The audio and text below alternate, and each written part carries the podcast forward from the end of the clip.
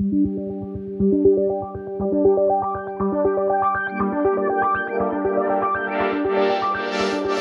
Dobrý den, jsem Nikita Poljakov a vy posloucháte E15 Cast, krátký podcast o velkých proměnách biznisu. Konflikt v Afganistánu pokračuje, co se bude dít dál, jak současná situace dopadne na Evropskou unii a na Česko a jak to zamíchá kartami geopolitiky a biznisu, o tom dnes budeme mluvit s Pavlou Palaščákovou, redaktorkou deníku E15, expertkou na Blízký východ. Čína určitě vidí v tom, co se děje v Afghánistánu, za prvé velkou hrozbu, co se právě týká stability toho regionu, ale zároveň určitě i obchodní příležitosti. Nejprve ale přehled krátkých zpráv. Technologičtí obři nahromadili na konci druhého kvartálu rekordní hotovost v součtu víc než 6,85 bilionů dolarů. Ekonomičtí experti to přičítají rostoucímu strachu z covidové mutace Delta a jejímu možnému dopadu na globální ekonomiku. Největší podíl hotovosti mají big tech společnosti Apple, Microsoft a firma Alphabet, vlastník Google. Ty dohromady disponují 460 miliardami dolarů. Velké množství hotovosti má i Amazon a Facebook. Některé společnosti se ale chystají i na velké investice. Podle reportu od S&P utratilo to podniky na kapitálových výdajích necelé 3 miliardy dolarů, což bude znamenat 15% nárůst oproti historickému maximu. Zájemci o půjčky na bydlení se potýkají s rychle zadražujícími hypotékami. Jejich sazby přitom rostou podstatně rychlejším tempem, než by odpovídalo obvykle publikovaným průměrům za celý trh.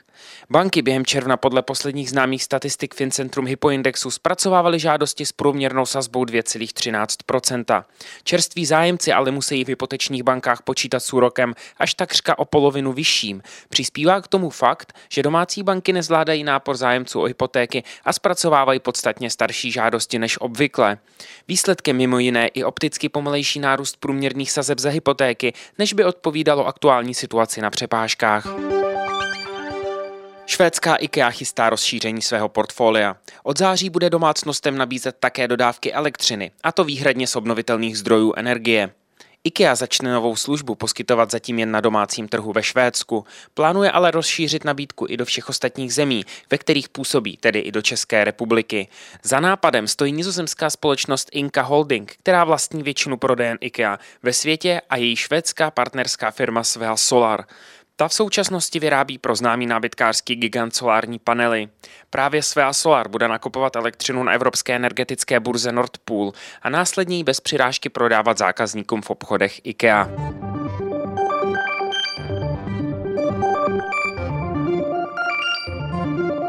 Více informací najdete na e15.cz.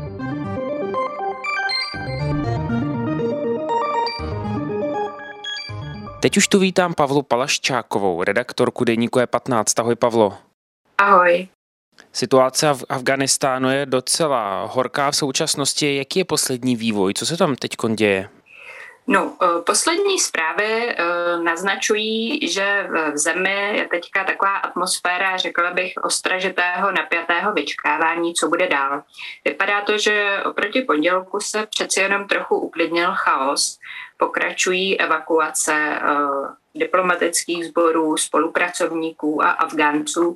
Na letišti zdá se, že to funguje, i když i odtud přicházejí zprávy o nějakých zraněních a podobně. Ale přece jenom je to prostě klidnější, než to, co jsme viděli v pondělí. Určitě tomu napomohly zprávy, že Taliban se snaží uh, nějak ukázat vstřícnost, tvrdí, že bude dodržovat třeba práva žen, že nebude trestat ty, co spolupracovali s minulou vládou. Ale na druhou stranu přicházejí i znepokojivé zprávy o násilném potlačení demonstrací, takže určitě všichni napětě sledují, co bude dál. Mm-hmm. Pavlo, je to daleko, my to vidíme samozřejmě přes sociální sítě, vidíme to v televizi. Um, když se zeptám na přímý dopad na nás, na Česko, na Evropskou unii, může mít tento konflikt nebo ten začínající zrůstající konflikt dopad na nás bezprostřední nějaký nebo i prostřední? No, jak jsi správně řekl, je to prostě daleko. Ta země je opravdu odlehlá a do určité míry zaostalá. Tudíž eh, třeba eh, nějaký ekonomický dopad eh, asi bude malý, protože ty ekonomické vazby nebyly příliš silné. Hlavní dopad, který určitě na nás ta situace může mít, se týká právě uprchlíků, a hrozby migrační nějaké další krize. Už vlastně víme, že ty debaty začaly. Bavíme se tady o tom, komu pomáhat, jestli pomoci jenom pár lidem nebo vůbec nikomu, což eh, zvlášť před volbama je určitě citlivá záležitost. O tom, jestli nastane nějaká větší eh, migrační vlna, tak to se teprve uvidí a možná se to ani do těch voleb nestihne, protože i kdyby eh, k něčemu došlo, tak prostě ten Afganistán je daleko a ti lidé budou mít na cestě spoustu překážek. Nejdřív je vlastně otázka, jestli vůbec budou mít eh, důvod utíkat, jestli Taliban skutečně třeba splní nějaké sliby, tak se situace spíš uklidní a pokud ten důvod mít budou, tak se možná zase nikam nedostanou. A dále určitě eh, spousta míst, kam se mohou uchýlit v sousedství. Pákistán a Irán už dříve přijali velkou spoustu uprchlíků, takže spíš bude záležet, jak bude ta situace v těch sousedních zemích, než v samotném Afganistánu. Mm-hmm. Když se podíváme na biznisovou stránku věci, a jsou tady tém, té, témata typu, že po nástupu Talibanu se zase jako otevře, odšpuntuje obchod s drogami, a, s nelegálním, s nelegálním vlastně produkty, zbraně, cokoliv, narkotika. Zároveň to může narušit nějaký jako balans nebo jako současný, řekněme, ten geopoliticko-biznisový zájmy velkých nových mocností, jako je třeba Čína nebo Rusko. Jak to vnímáš? Může to mít tady ten, může ten konflikt mít, řekněme, tady ten motiv? Určitě ano, protože právě ty země, co jsou blíž, samozřejmě to eh, více odnesou nebo ponesou více tu zodpovědnost za to, jak se ta situace tam bude vyvíjet. Eh, Čína určitě vidí v tom, co se děje v Afghánistánu, za prvé velkou hrozbu, co se právě týká stability toho regionu, ale zároveň určitě i obchodní příležitosti.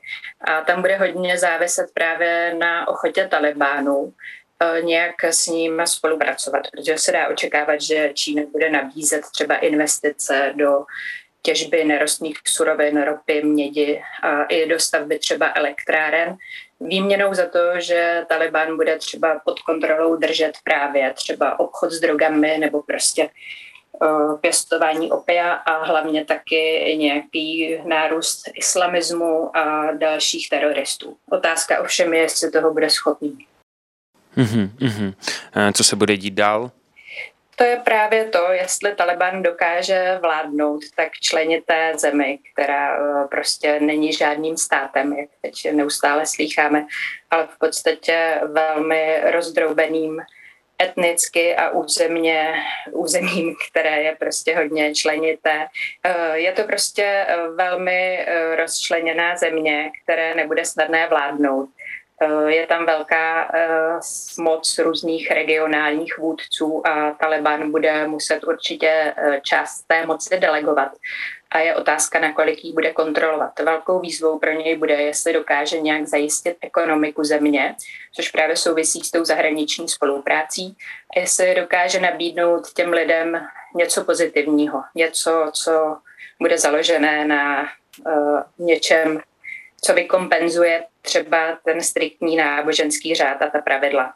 Takže budou lidé ochotně třeba respektovat ta vynucená pravidla za cenu nějakého blahobytu. Uhum, A ještě poslední dotaz je něco na slovech prezidenta Zemana, že dění v Afganistánu vyvolává otázky o oprávněnosti existence na to, které podle slov kritiku teda i jeho není úplně aktivní v této debatě. No, výrok pana prezidenta se určitě je potřeba vnímat eh, ve světle jeho snahy dlouhodobě učinit z boje proti terorismu hlavní cíl aliance, což eh, samozřejmě proti tomu nelze nic namítat.